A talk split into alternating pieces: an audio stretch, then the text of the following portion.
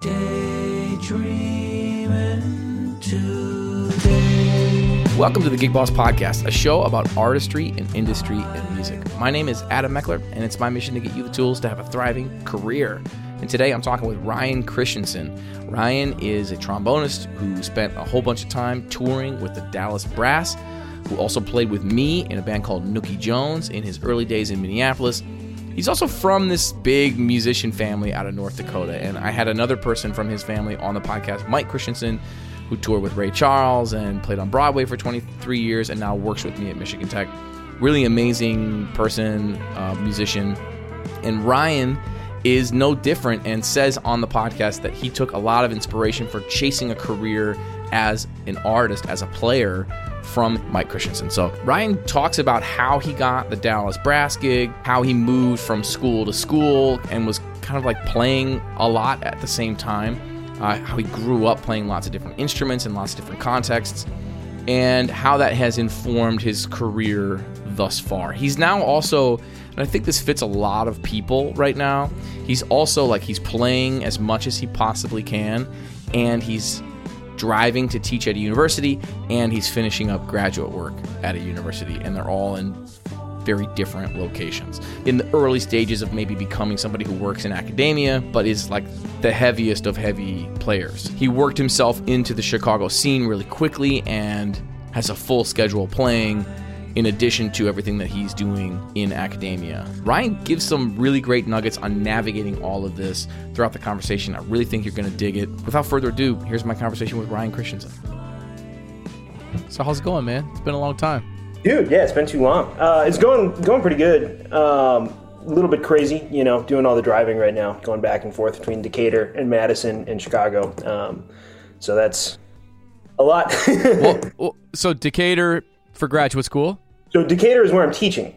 Decatur is where you're teaching. Madison's Yeah. graduate school. Mad- Madison's graduate school, doing the DMA at Madison. Okay, okay, man. Yeah. So And then and then living in Chicago. Where? Yeah, How far it- is Decatur from where you live? it's about three hours. So it's about two up to Madison, three down to Decatur. So uh, nice. It makes a nice little triangle. It's not a nice triangle, but it exists. it's not a nice triangle. Th- this seems like the grind of like an early academic. You know, it's like it always seems like it's that kind of. It's like you got to teach somewhere to get some experience doing that. And like, what? Where? Where are you teaching at? uh, Millikin University, and yeah, and that's exactly Oh. what. It, We just played a chart written for Millikin Jazz Band. Um, I'm kidding. it was written by. Oh my gosh, uh, Ray, Ray, uh, Reyman.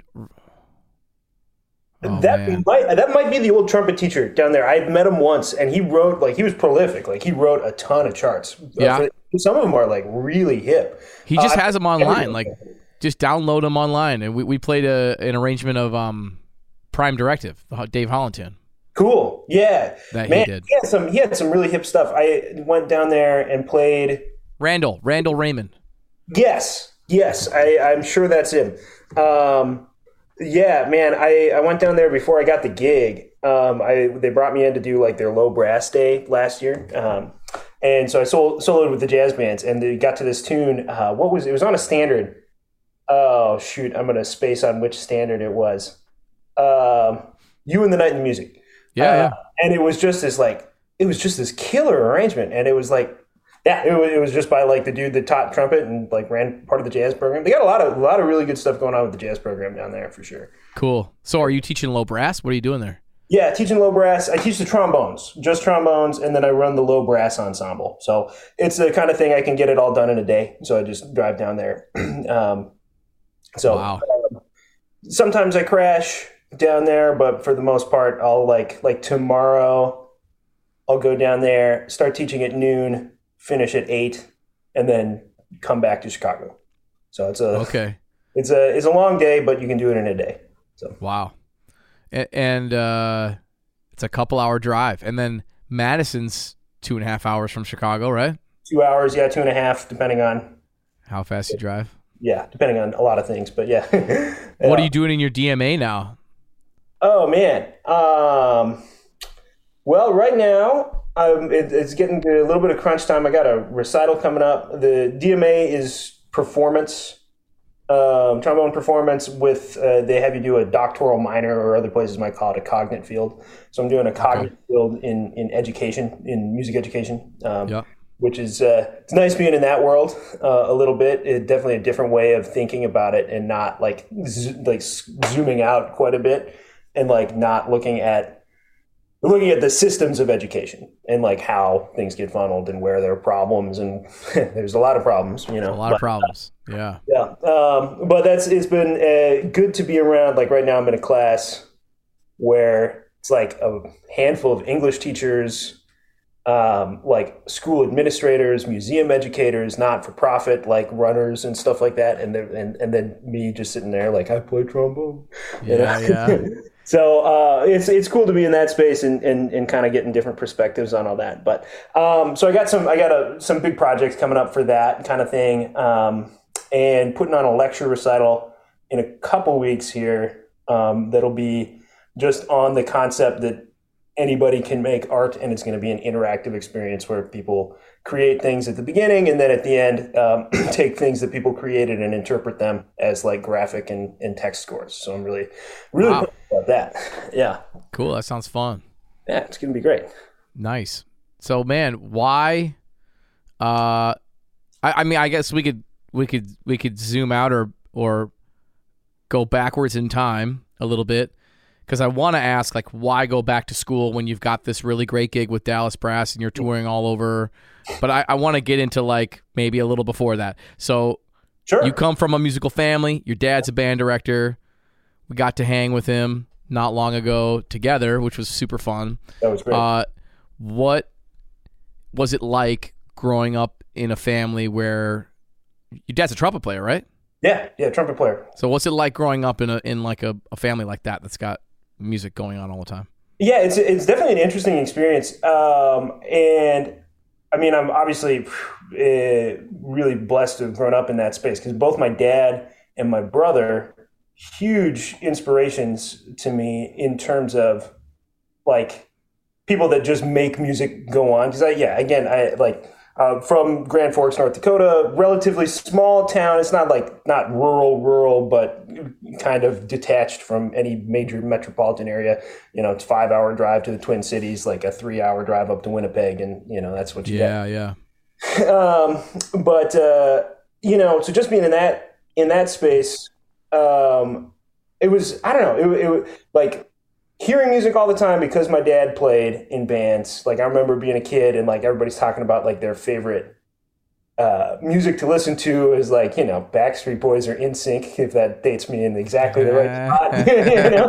um, but uh, and, and I was like, no, I like my dad's band, and they're playing like Glenn Miller charts and stuff like that. It's like that's you know, it's like it just that was what I got excited about, and that kind of like made that kind of music be rock stars. Like I didn't understand that people didn't know who like Maynard Ferguson was when I was in Right. school. I was like, that was it. Like that was those were the rock stars. But uh, then get into middle school and then just having again, just having these two, you know, both my brother and my dad were always very active about creating playing opportunities. Um, and so my brothers and I started this like punk rock garage band. Um, and he was always pushing writing new music and finding places for us to play and all that stuff all the way through high school. And around the same time, my dad uh, started running what's basically a jobbing band, um, but there was no jobbing band in the area. You know, there was no top 40s um, type, you know, wedding bar band kind of band that was up there Right, right. that music. And so he started working and really pushing that um, and ended up creating work for both me and my brother because there's not a lot of people that like know that can like just sit in and play. Um, So what I- did you what did you play in the garage band? Like the the, the Yeah, I like, played punk bass rock- guitar. I, I thought you played guitar. bass, man. For some reason, that like started popping back in my head. Like Ryan plays bass, but Yeah. I don't remember. It's been a while since we've hung and talked about that kind of stuff. Oh yeah, yeah, yeah. yeah. No, so I played bass, and it was actually a really cool thing. Is that then for my dad's band, um, you know, when I got through high school, it was like I almost never played trombone in that band. Uh, I would play, um, I would play bass, I would play piano, uh, and that was pretty much. I was pretty much just playing bass and piano in that band um, Wow. for the for the most part. Playing, um, uh, you know, maybe once in a blue moon, I would play trombone. I played. My brother ended up being the regular guitar player for it. Um, and then once in a bloom, uh, like, yeah, I, I played one set on guitar, and that was it was one set for a reason. Yeah, uh, it was not not my expertise, but um, but you know, so it was just like it was just growing up in in that family. Um, where this all of these things were happening it was like i had this great opportunity to just get like kind of swept along with it Yep. and it let Yep. me um, really kind of from my end i got to really just focus on like i can sit down and play whatever you need like if you where are you playing on friday what what'd you book let me go figure it out and i'll go play with you um, So in a lot of ways, like coming from a small area where there aren't a ton of players, that's like a huge advantage for a young person coming up who is looking for opportunities or who can jump from instrument to instrument. yeah It's like that's a great way. It's like I always wonder, like how do amazing players come out of small towns? And it's like you're you're kind of spelling it out. It's like my dad created the only jobbing band. I'm playing piano. I'm playing bass. I'm playing guitar. I'm playing trombone. I'm playing. You know, it's like yep yeah, that's interesting, man. Yeah, and it's well, and there's you know there's other advantages to it. You know, like I think about that now. I'm in Chicago and spent a lot of time teaching middle schoolers and stuff here, and it's like, and I think we've talked about this too. Uh, like the idea that it's like a lot of these kids that I'm teaching, like by the time they get to high school, they're already kind of specializing in stuff. Hmm. But like when you're growing up, like everybody does everything, and that's Yeah. like a huge advantage. You know that I was in, I was in uh, doing all that stuff. I was in theater, I was singing, I was uh, football and wrestling through high school, and Right. like five sports in middle school. Because if nobody plays, nobody can play. Like, Right, right. so it's a you know it, it, it was a really really great advantage to getting through that. Yeah. I think that's such a great experience too. Like I, I functioned really similarly. While I was in choirs and theater, and I was in band and jazz band and jazz choir, and I was in basketball and baseball and golf all through high school, or basketball, baseball, and golf in high school. Traveling basketball all through high school. I ended up dropping. I ended up not playing on the school team Sure. after a little while. I'm still a little bitter about it. Don't worry about it. Uh, but uh, but yeah, I mean, it's such a great it's a great way to grow up and and you know, it's just like I got kids of my own now, and I'm thinking about Augie. You know, he's like, I want to take karate. I want to go to this basketball camp. He's taking piano lessons. It's like to some degree, it feels like it's it's like whoa, this is too much. You know what I mean? Yep. But when it's when it's done in out of necessity when it's done like we need someone come in and do this it's like maybe a different thing than like forcing a bunch of forcing a bunch of commitments onto your child so that they're Yeah, and I think there's a, the other big thing that you're you're talking about there too is that it's like I, I think the most important thing you just said is is like he's asking, you know what I mean? And Yeah. that was also my parents' attitude with everything for just about everything for me and my brother is that it's like if you want to do it, you'll do it, but the only rule was that we couldn't quit in the middle. Like we yeah like, yeah uh, you once you commit you got to do it Yep, you got to finish it, and it's like you can quit at the end of a season, but you can't quit in the middle. The only exception, my mom hated that I wrestled, and like I did quit th- in the middle of a season because I hurt my ankle, and like walked upstairs and was like, man, like at that point I was getting pretty serious about trombone, and it was like, all right, like if that was my wrist or if that was my teeth, like, what- it's like, all right, okay, cool, and that one was that one was fine, but I still have regrets about that though, even you know? About quitting wrestling about quitting in the middle of a season. Yeah. yeah interesting man i, I just went to uh indiana hall of fame of wrestling induct- inductions because my next door neighbor growing up, Rick Mitchum, is like an amazing. He was a, like an amazing wrestler um, in high school in Indiana, uh, like a state state champion wrestler, and so he was inducted into the Indiana Hall of Fame. And I happened to be doing the guest artist gig at Indiana State University for their jazz festival that same weekend. So I was like, dude, you're getting inducted. I'm gonna drive over to Indianapolis and watch your induction. And I got to hear all these really amazing wrestling stories. I mean, we're not talking about wrestling, whatever, but Yeah. uh, it was cool to to hear the kind of impact it had on people's lives and coaches like you know coaches were being inducted and so people would talk about the influence coaches had on them and uh, I just I got, I got a soft spot in my heart for sports yeah. I, In I went the general. same that way. And and I think just like where you're going, like hearing these stories about and there's just so much one to one, you know, in like Yeah. how you approach a life in music and how you approach a life in sports. And it's like- totally man Yep. totally and like the t- the idea of team building like you know I've got my orchestra and it's like you know, I think a lot about about building a group of people whose skills complement each other, keeping that group of people together, managing egos when you're in rehearsals. You know, it's Mhm. like it's a lot. It's not not unlike being a, a basketball. I've been watching a lot of Timberwolves again. Nice. Um, it's a good time. We're, You uh, know, we're it's in it, man. interesting to see the chemistry, the team coming together. You know what I mean? Yep. Um, so so you're you're you're running around Grand Forks, you're playing lots of instruments, you decide I'm gonna major in music. Are you thinking I'm gonna be a band director? Because my dad's a band director. Are you thinking I want to be a player? I mean, I asked your I asked your what uh, I asked Mike Christianson the same thing. Um, Yeah. Did you Well, think you were gonna be a band director? And he was like, you bring that no. yeah. Yeah. I'm glad you bring that up because like Mike was a big part of that decision for me um, Yeah. Because I got to see uh, somebody from my family who'd gone and done gone and done the thing, you know, and like it's like oh okay like there's a there's a pathway and I can kind of see a pathway. So initially coming out of high school. Um, was kind of following the Mike Christianson model of like, I think I'm going to go. I went to North Texas for one year before I went up to Minnesota. Uh, and so I went to, Oh, that's to a big right. school. Yeah, go to a big school and I'm going to like do the, you know, play in some touring band and then go to New York, just like Mike. you know, Yep. that was kind of that was kind of the model for me. Um, and then I got there and doing the jazz studies degree at North Texas.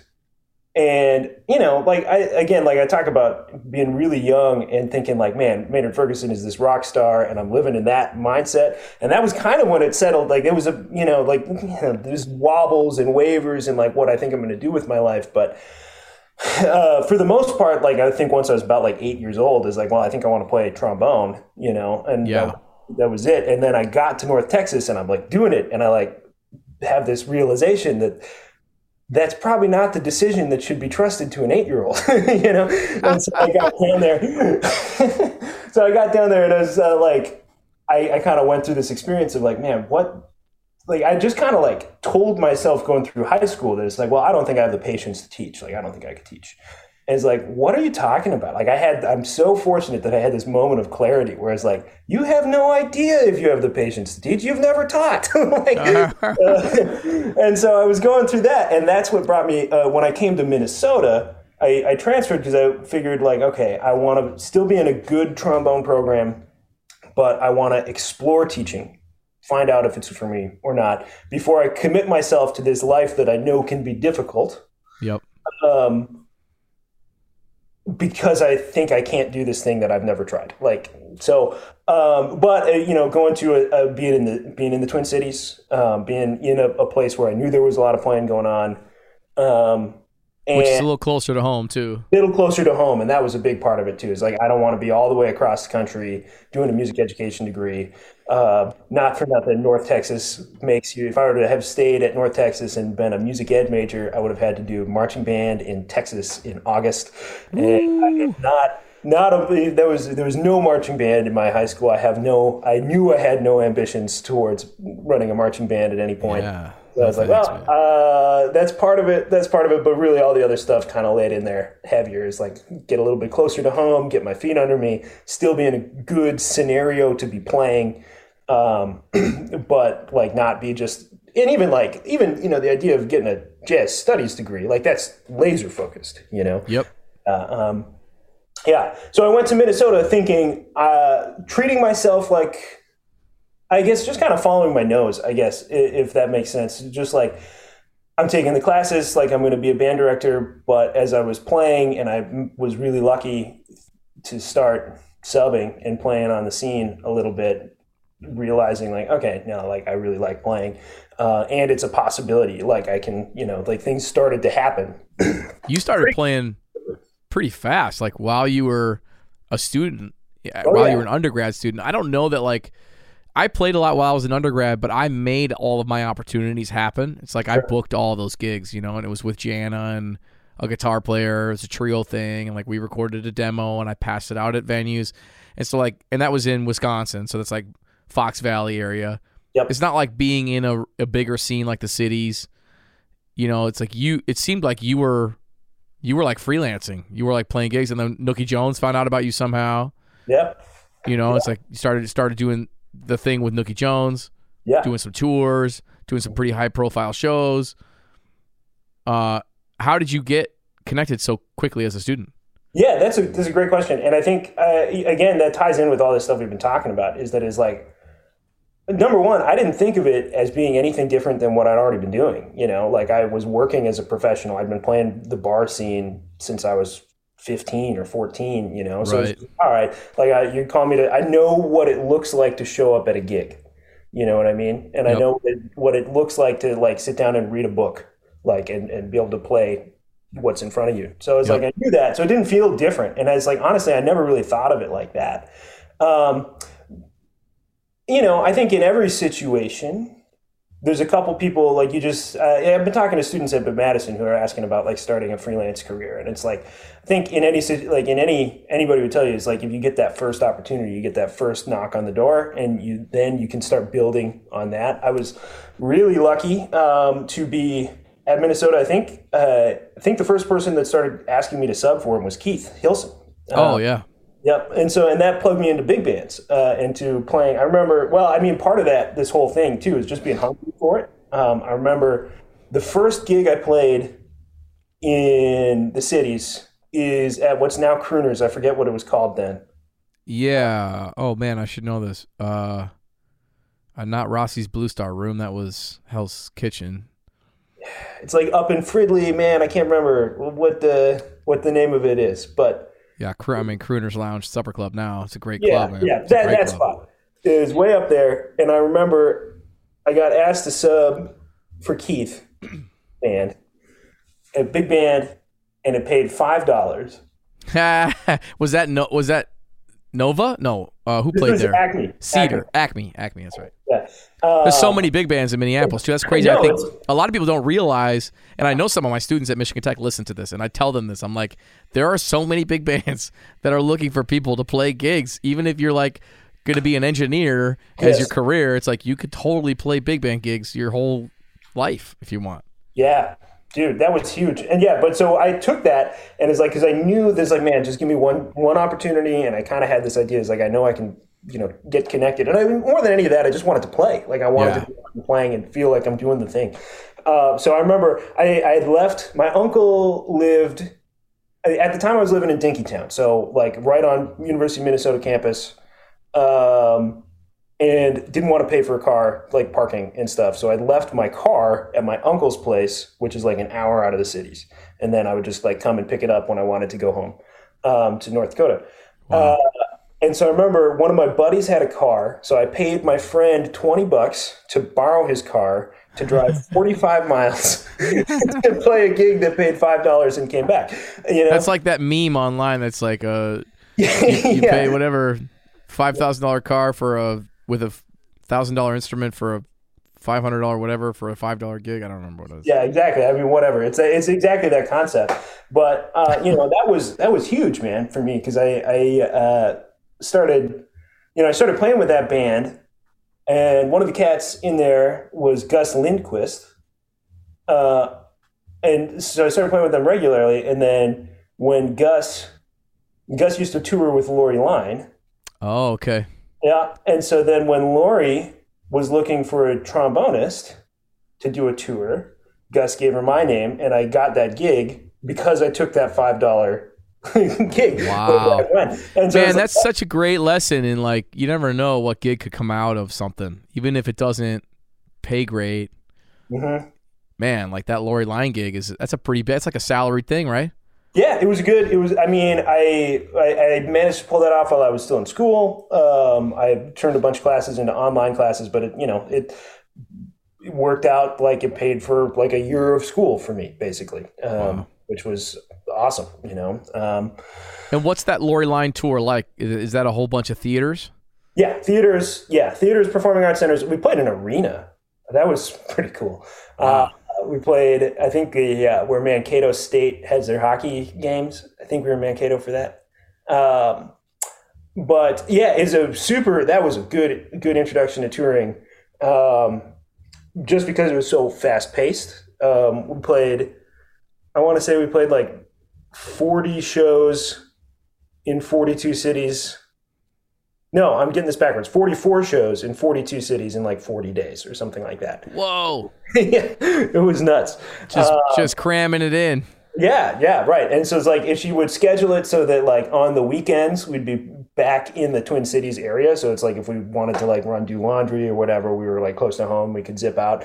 But so like we we played the state, we played down in Burnsville. Uh, I'm trying to remember what else we played close by, but you know, so we'd come back and like run around, get everything squared away, get back on the bus, go go out. Um, but that was just like, yeah, it, it, there was a lot to be learned from that side of touring, and I think this also will tie into like Dallas Brass stuff as well. But um, playing the same show every night and like literally every night, and just like what are you focusing on? What are you training yourself to do? I think that was actually really really formative experience for like how I approach the professionalism of the gig and the professionalism of like a show show Yep. know, um, where you're hitting the exact same stuff. Um, what are your goals? How do you keep it interesting?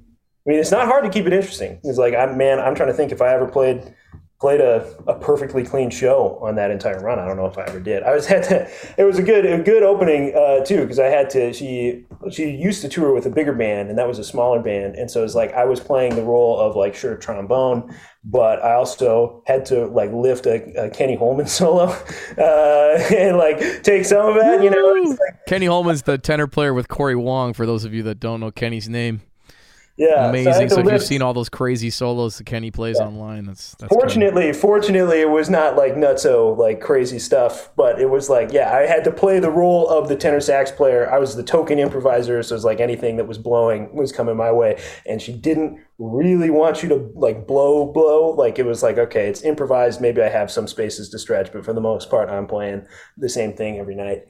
Um, Yeah, and- I heard that about her that she like really needs everything to be exactly the same every night. Or Mm-hmm. she, I mean, like, I'm not gonna say who told me this, but that or she gets off. Like she can't handle it when somebody. I, I was yeah, talking to I- I, I'm narrowing it down, but I was talking to somebody who played drums with her, and he was Sure. like, if every fill wasn't exactly the same in every spot, which again, it's like a good learning lesson too of like, hey man, this is part of the professionalism of the gig. Like this is what the gig needs. I'm gonna play Right. it exactly the same every night, and in that way, you can challenge yourself. You know, Yeah, yeah, and that's that's a huge part of it, and um, and knowing the gig, knowing what the thing is, and just like you know, because also at that time, you know, I, was, I think I was yeah, I was twenty when I was doing that, um, wow. and it's like I had this like it was like you know I wanted to like I wanted to blow, but it's like it's not a blowing gig, you know what I mean? Yep. It's like that's that was a learning curve, and I remember talking to Dean Sorensen about that when I got back, and he's like, well, yeah, Yeah, he was saying it's like this is the same thing as when he toured with the Miller Band, like you know you got to know what the gig is. Like there's spots to like do that but there's also like what are you what are you what are you doing? Like what's this job? What is this job? Yeah, dude. Even touring with Youngblood, where it's like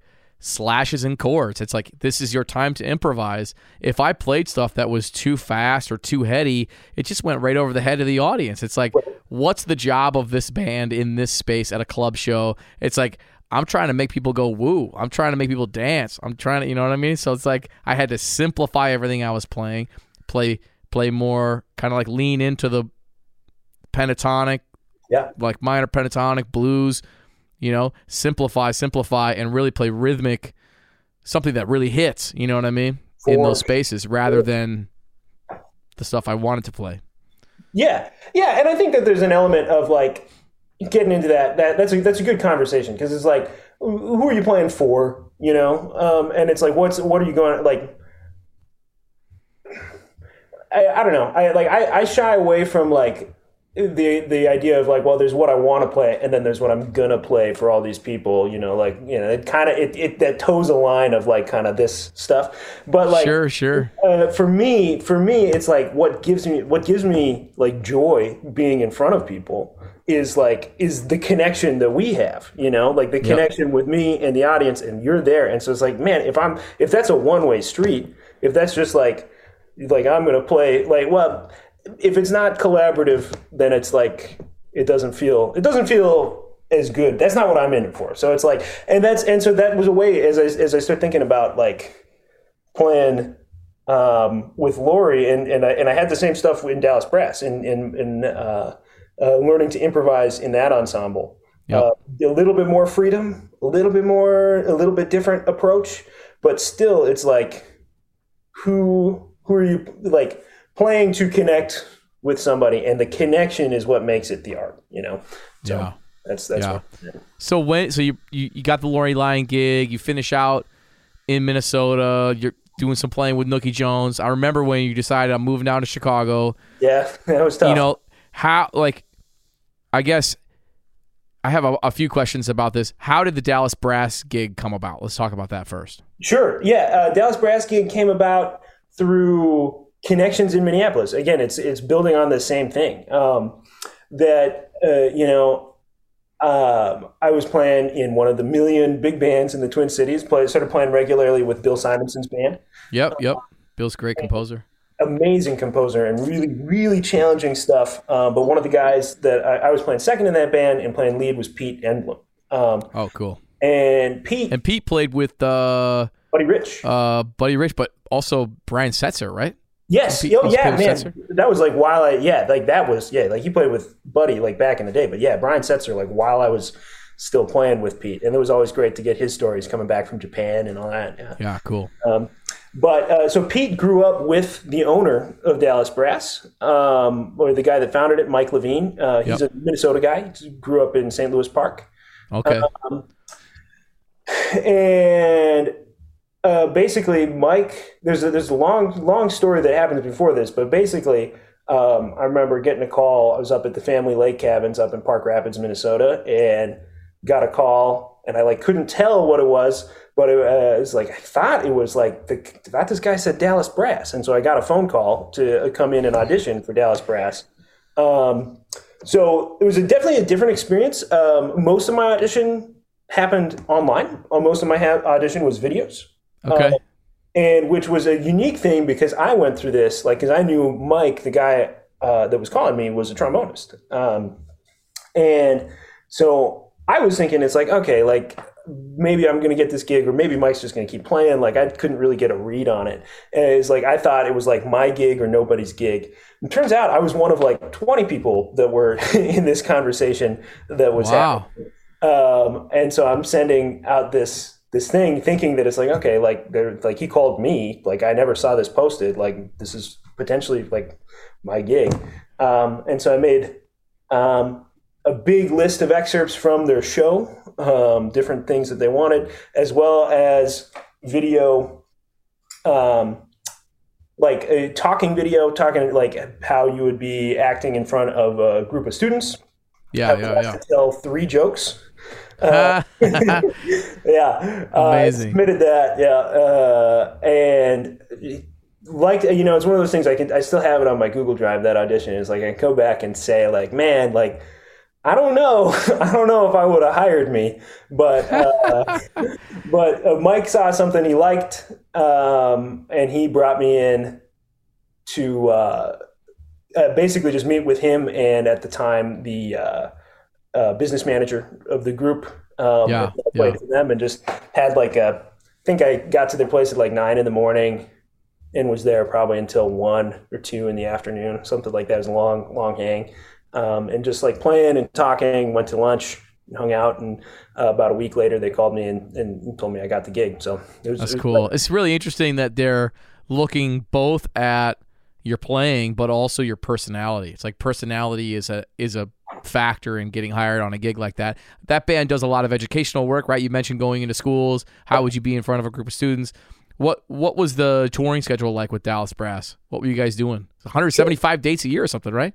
Uh, yeah, when I first started, we were out like a hundred. I think I was out like 115 dates that first year. Okay, wow. 115 days. We didn't play like including some off days and stuff. Yeah. Um, and it's kind of it's it tapered off a, a bit after those first couple years, but um, yeah, uh, probably nowadays. I mean, like when I ended, it was almost 100% school shows. Um, we would still do some theaters, some performing arts spaces, but you know, I think it really settled into this space where it's like Dallas Brass, like it gets into like marketing and, and getting into that, like what what's your space, you know? Right, right. Um, and their space is like the national brass quintet, national size, like touring scope brass quintet that comes in and works with high schoolers. Um, And so a normal day for us would probably be getting to a venue like it's a long day. Yeah, get to a venue depending on the situation. Usually, get into the venue like nine in the morning, um, or you know, it can be later than that. But uh, usually, running Mike and our drummer would usually run a couple rehearsals. Uh, one with we usually play with one or two bands in most places we went, um, and they would run a rehearsal with the high schoolers or middle schoolers, and then in the afternoon we'd all get them together and we'd do a clinic. Um, it's like very playing heavy clinic, really like just getting you know coming back to this idea of like if you can get if you can get one point across, like that's then we're cool. Like we want kids to come away with like one thing, and really the one thing we want them to be is like excited about band. Yeah, sure. So that really kind of drove the clinics, uh, and then we play a show usually seven thirty at night. Um, crash in the town, drive the next morning, go to the next spot, whatever, whatever. So that was kind of the the zone for it. Did it, you know? Did you leave that group because? I guess I could just ask why did you leave that group, but I wonder if like you mentioned that the dates were slowing down a little bit. Did it become this thing that was like too big of a commitment? uh, but not enough work to justify the big the size of the commitment, or you know, like what what what were the deciding factors in like moving on from that? Yeah, yeah, that's a, it's a hard question, and it's obviously uh, there was a lot to unpack in in that decision too, because it was like you know I got that job, I got that job when I was 22, um, and like you know pretty much all of my adult like career was like that opening doors for me, you know, um, and being a huge part of that. Um, and so it was like, man, it was like it was a question of identity. It's like, man, if I'm not playing in Dallas Brass, like what? you know, like what? Who, who, like what? What am I as a trombonist? Like I'm Yeah, lucky to, you know, be more grounded in my personal identity than that. But like the, uh, uh, professionally, I didn't know what it was going to look like. I didn't know if people would still call me. You know, Yeah. it was a- which is a silly thing to say out loud, but it was like, man, like it, was a big part of that. But um, it was it was one of those things. Um, one of the reasons, I, I guess, I knew that I was starting when the pandemic hit. It was all kind of pandemic related. Uh, uh, Pandemic hit. I was already kind of thinking about coming back to school and then and doing the academic route. And I always kind of knew I wanted to be, uh, you know, coming back to this idea of like I don't know if I want to be teaching or whatever. Like I realized I love teaching. I love teaching um, as much or more than playing. Um, it's, Wow. it's it means a lot to me um, to get to work with students. Um, and so I knew like all right, I'm kind of heading this direction, and I have I have a hunch that I'm going to really like teaching at the college level.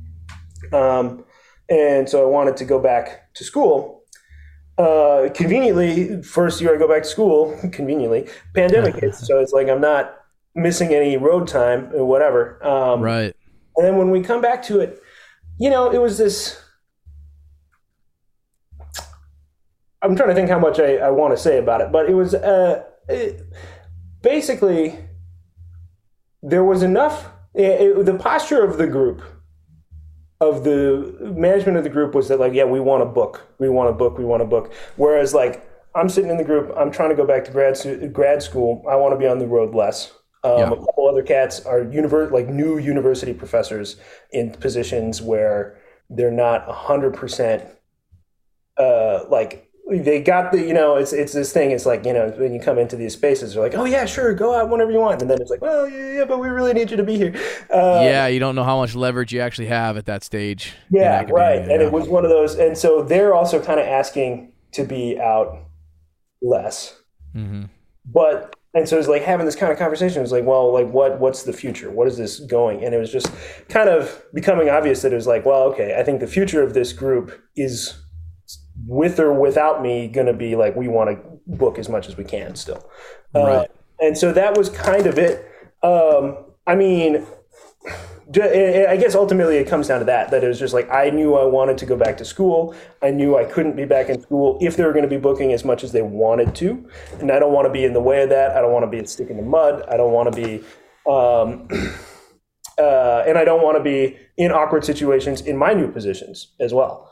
Um, so it was, you know, it was it, it worked out for the for the best, and it's definitely not something that I like wouldn't go back. You know, I would be like, it- it's it's possible. You know, if there if things were to work out that way in the future, is like you know come back and hit the road again when I'm at like not trying to like get through school and get degrees and stuff. Yeah. Uh, to go hit the road with them again. I would. Uh, it's a great show. It's a, a lot of stuff that I really believe in, um, and that's really what kept me going with it um, for throughout all that, and that made it part of what made it really, really a hard decision to leave is because I really believed in um, the product and what was essentially the mission. Is I, I think that the group I like, and when I got into it, and it's interesting. This kind of comes back to this idea of like knowing your market. Yeah.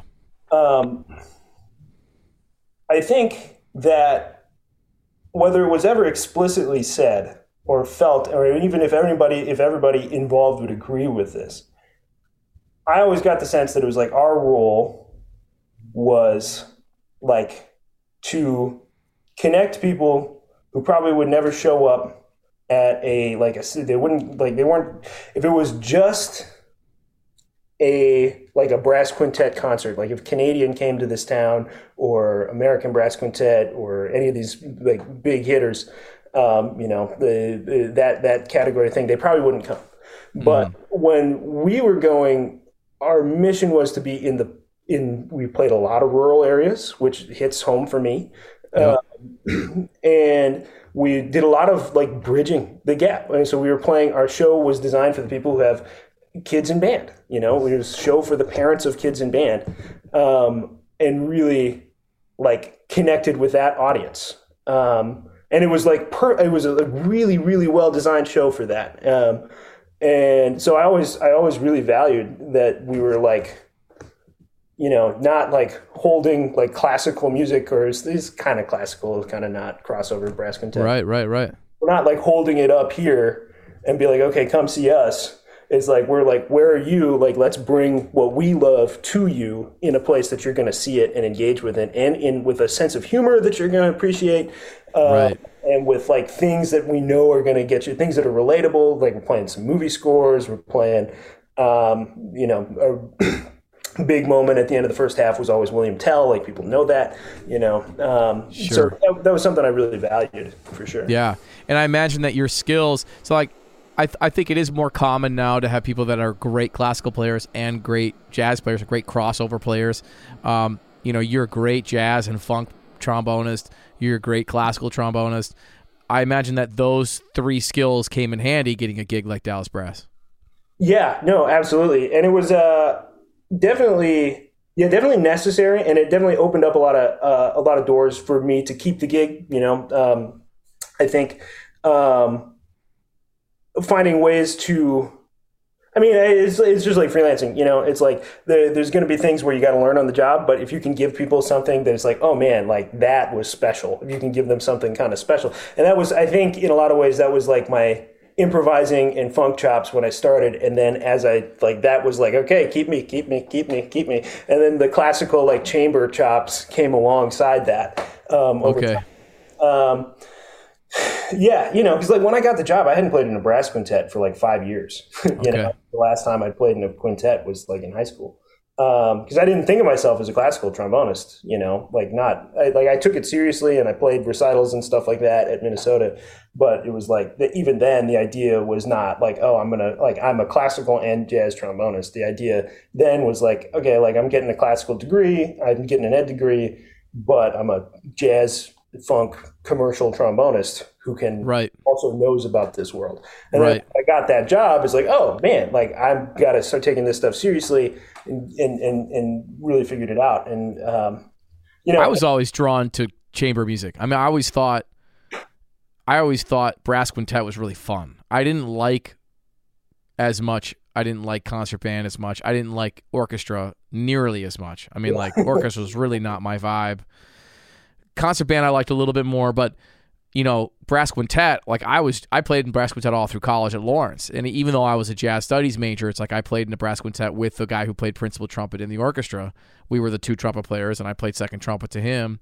And it was great. It was a great experience. And actually, uh, Anna um, Jacobson played French horn in that in Awesome. that quintet in Chicago. Um, amazing French hornist, and she, she like plays trumpet and violin and all kinds of other things too. I should get her on the podcast. Yeah, Um, seriously. Oh man. Yeah. But uh, yeah, like I I I think even then kind of saw the potential in what chamber music could be. Like it, it had a lot of it felt it to me it felt like a small group jazz thing. You know, it was like even though we weren't playing that rep, we're playing like Sam Samuel Adler's music and stuff, like all this crazy stuff. But you know, it's like I, I liked the feeling of chamber music. You know what I mean? And I and and uh, I think it's a ni- it's a nice gateway for people that play uh, like play like small group jazz or see themselves as commercial players to get into classical playing. You know? Yeah, yeah, and that's and that's exactly what it ended up ended up being for me. Is like, okay, now I'm in this space, and like that ended up being a gateway to me getting into the classical world and taking it like very seriously. Getting, you know, was fortunate to win a position with a, a Milwaukee Ballet Orchestra. Played with them for a while, um, uh, but you know, I think the big thing there too is that like that I, I that I hear you saying or at least that it's like, man, like this is what I found is that it's like the skills are the skills are the same in that it starts here. Yeah. There's nothing extra than this, and that was also like that's you know like I, again I talk to like I maybe being a little self-deprecating when I'm talking about like okay like yeah like they kept me along because I could do this other stuff. Well, I could make I could hang on the chamber stuff because I was listening, you know, Right. and and I'm matching and I'm treating it like honestly like playing in Nooky Jones and like playing horn lines with you is the exact same thing I'm doing in uh you know in Dallas Brass my first couple years it's just that instead of like I'm trying to match your sound and like I, your inflection and, and play in a way that's supporting trumpet in that sound now I moved to the brass quintet and I'm supporting Luis Soraya's sound and he like the way he was playing. Uh, but it's the exact same thing. It's just this supportive role and it's like how do you hear it and how do you react? And that's man that's like like that's all like if you can do that then you're an improvising musician even if you're reading music in front of you like if you're just like Yeah. Listening. reacting Listening, reacting. That's it. That that in any musical context. Then I mean that's absolutely absolutely and i think that's honestly I think that you know bringing it a little bit full circle like that's that's essentially the lessons that i was learning when i was a kid you know is that it's like all of this is the same all of this is the same whether i'm playing bass guitar in a punk rock band or i'm playing trombone on chicago tunes or like i'm playing in this like you know uh, playing piano on a like a jazz trio gig or something like that like it's all the same i'm thinking Yeah. the same way i'm like i'm listening and responding and that's what the whole field is you know right. Yeah, that's great, man. So I imagine your triangle of driving is not sustainable long term. Do you got a plan uh, for when you're finished doing DMA stuff? Uh, you're at Millikin. You're living in Chicago.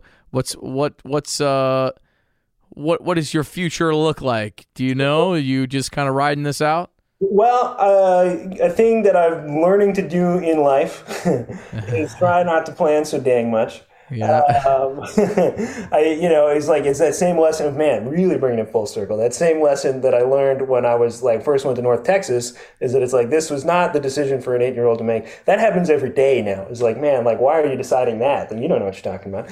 Uh, but, uh, you know, so trying to stay open, um, open to it. I, you know, we're really happy here in Chicago, um, and Sarah's got a lot of a lot of really exciting things going on. It's that's been really cool to see. Um, my wife is a, a badass timpanist, um, and really gifted like administrator, which has been interesting to see. Because it's like she has no training in that, um, but she's stepping into these roles where she's like, um, yeah, it, it's just clear to see the impact that she has when she's asked to step into a, a role, and so she's uh, got a, a Cool.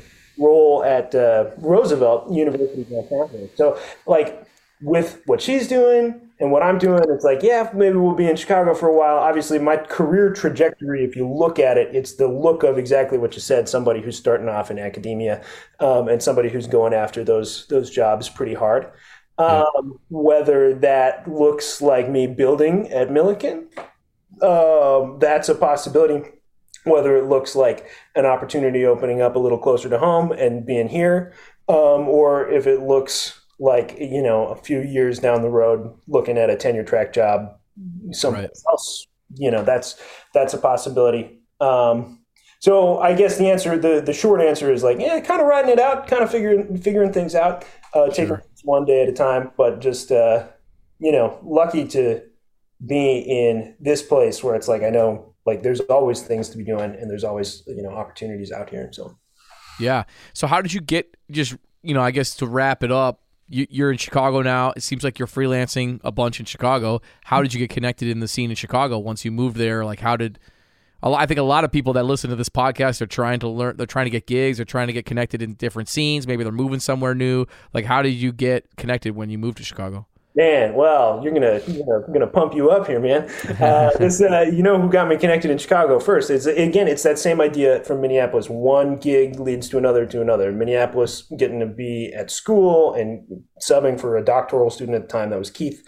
Um, Came down here, um, and really, like a lot of what there's a couple different spaces that that where things kind of took off in different directions, and it's interesting because you can look at like the contacts, of people I still call and work with, and you can still kind of trace them back to like, okay, I went this way and I went this way. But the first one was Evan Jacobson, Oh yeah, yeah, who you hooked me up with, actually. nice. You know what? Um, I don't. I so I don't think you intentionally hooked me up, but I came and saw your show with. Uh, I don't remember what band you were playing with. Fat book. um, no, it wasn't Fat Book because it wasn't. Evan wasn't playing, or uh, Oh. was, uh, um, it was like a trio or quartet gig. Oh oh oh. Uh, Todd Clouser. You talking about the Todd Clouser thing Might have in been, might Chicago? have been. Um, it was uh, down in Wicker Park, and Evan was catching it. Um, and you introduced Okay. him, and he he was playing with a New Orleans band at the time. Um, Right, four star. Yeah, four star. And so he uh, at that time, I think um, I ended up stepping into that gig, kind of filling in for Joe Goltz a bit. I think. Um, and And Joe Joe plays with Youngblood. For those of you listening, Yeah, man, Joe's a I've been, I've, I've been really lucky to fill in for Joe in a couple things. My other like main thing here is hi hat, and so meeting Joe eventually too. That was another one. Is like go, going and check out like some of the stuff where the like Joe was leading, um, Cool. and getting to know that. That was that was great. But uh, again, like that plugged me into the New Orleans scene. Uh, Yep. Which also brings me back to Minneapolis. The reason I was able to jump into the New Orleans scene is because of uh, the crazy Jack Brass rehearsals that we would have, and Mike would Yep. send me this list of like 30 tunes, and we'd rehearse like seven of them and play the same eight on every gig. But Yeah. thirty man. I remember getting like two hundred. well, I'm being yeah, I'm being generous. He, he said two hundred. He goes, "Here's two hundred. I was like, "Dude, I, Yeah, I can't learn two hundred tunes." Dude that was but that was such that was such a formative thing and honestly that's a huge like and, and me trying to like keep up with that and learn in that way and learn that style and then just get to like the what that does for your ears you know Oh, totally, man. I mean, I got so much love for that period. I mean, I almost.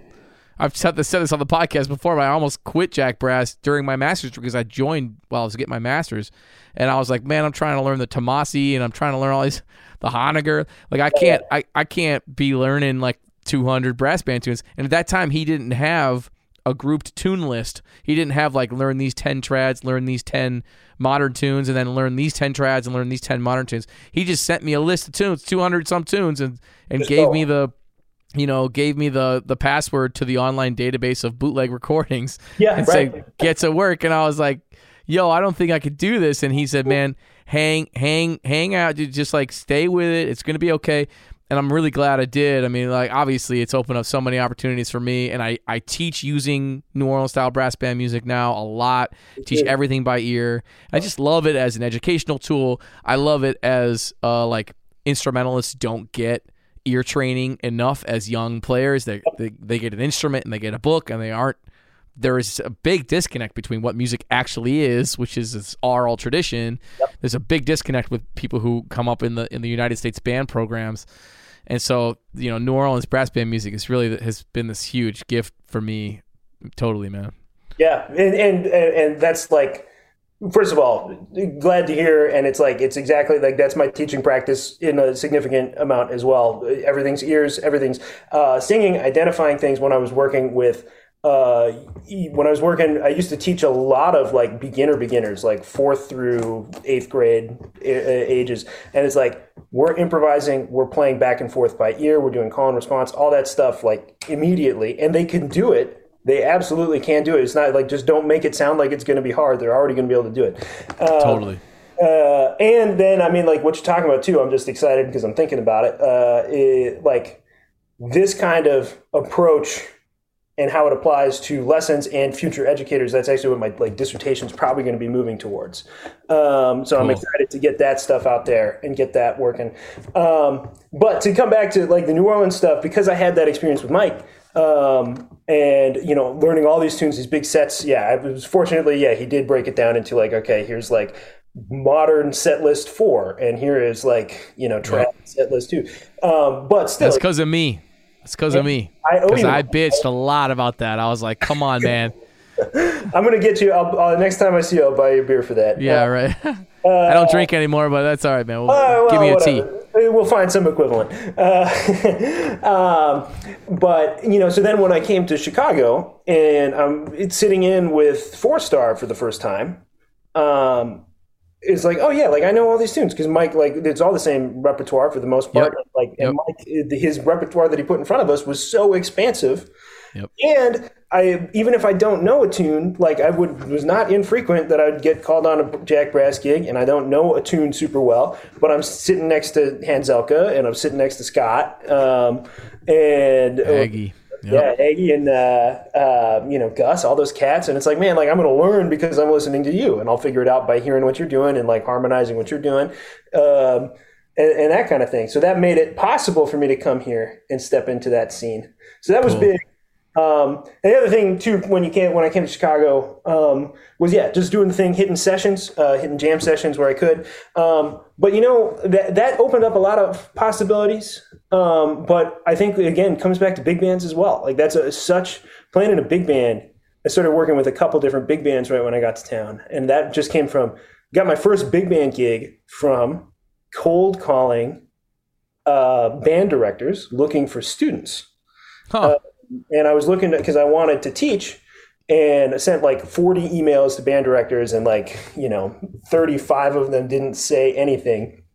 Uh, three of them said no, and one of them said like I like all of our students go to this other like uh, not for profit after school thing, but we'd love to have you in to do a master class. Great, okay, like fifty dollars there, and then the other one was like no students for you, but uh, I know uh, your buddy in Dallas Brass.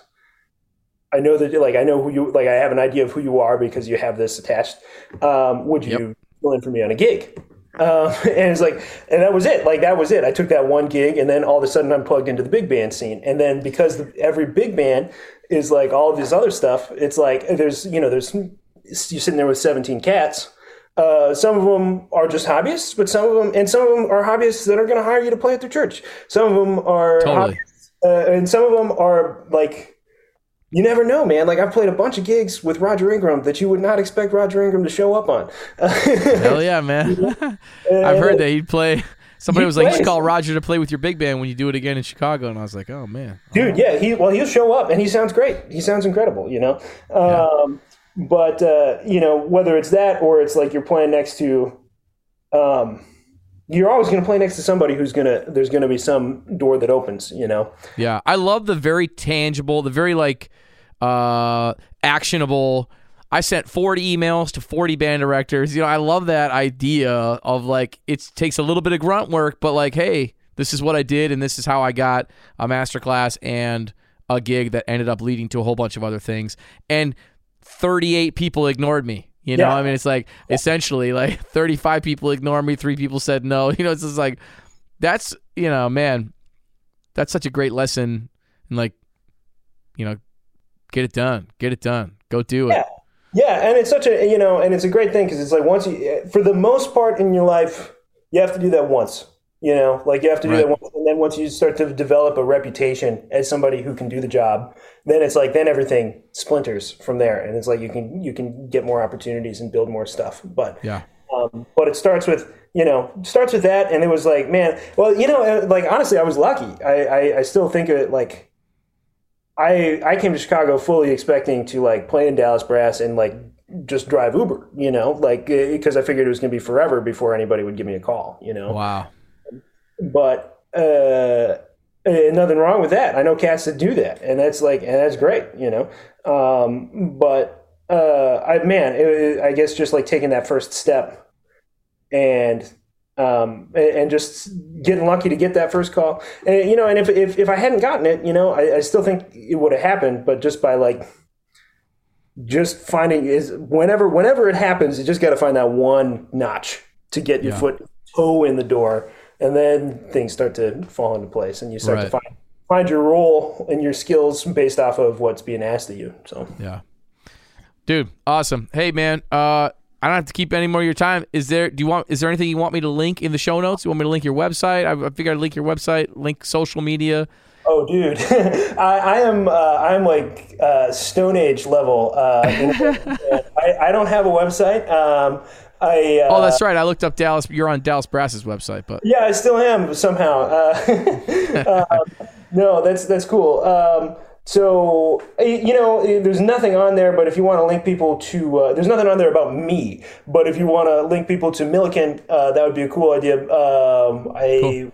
I should have this ready, but I think it's millikin.edu backslash SOM School of Music. Um, uh, see some of the cool things that are going on there. Um, that would be great.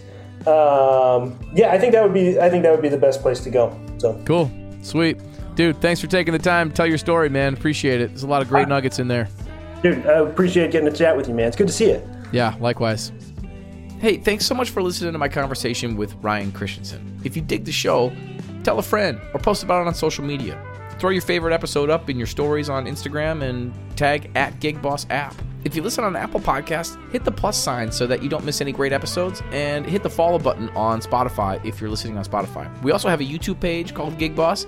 You can watch all of my interviews there because they're all done via Zoom and there's video of all the conversations. If you're a performing artist or band leader, I made an app for you. It's called Gig Boss. It's a way for you to organize your career. You can organize your schedules with your bandmates. You can create groups and create events, organize the details, link charts and recordings in the notes, and track your finances. I am wildly active as an artist, and if you want to follow what I'm doing, I'm at Adam Meckler, A D A M M E C K L E R, on Instagram. Thanks for listening. See you next time.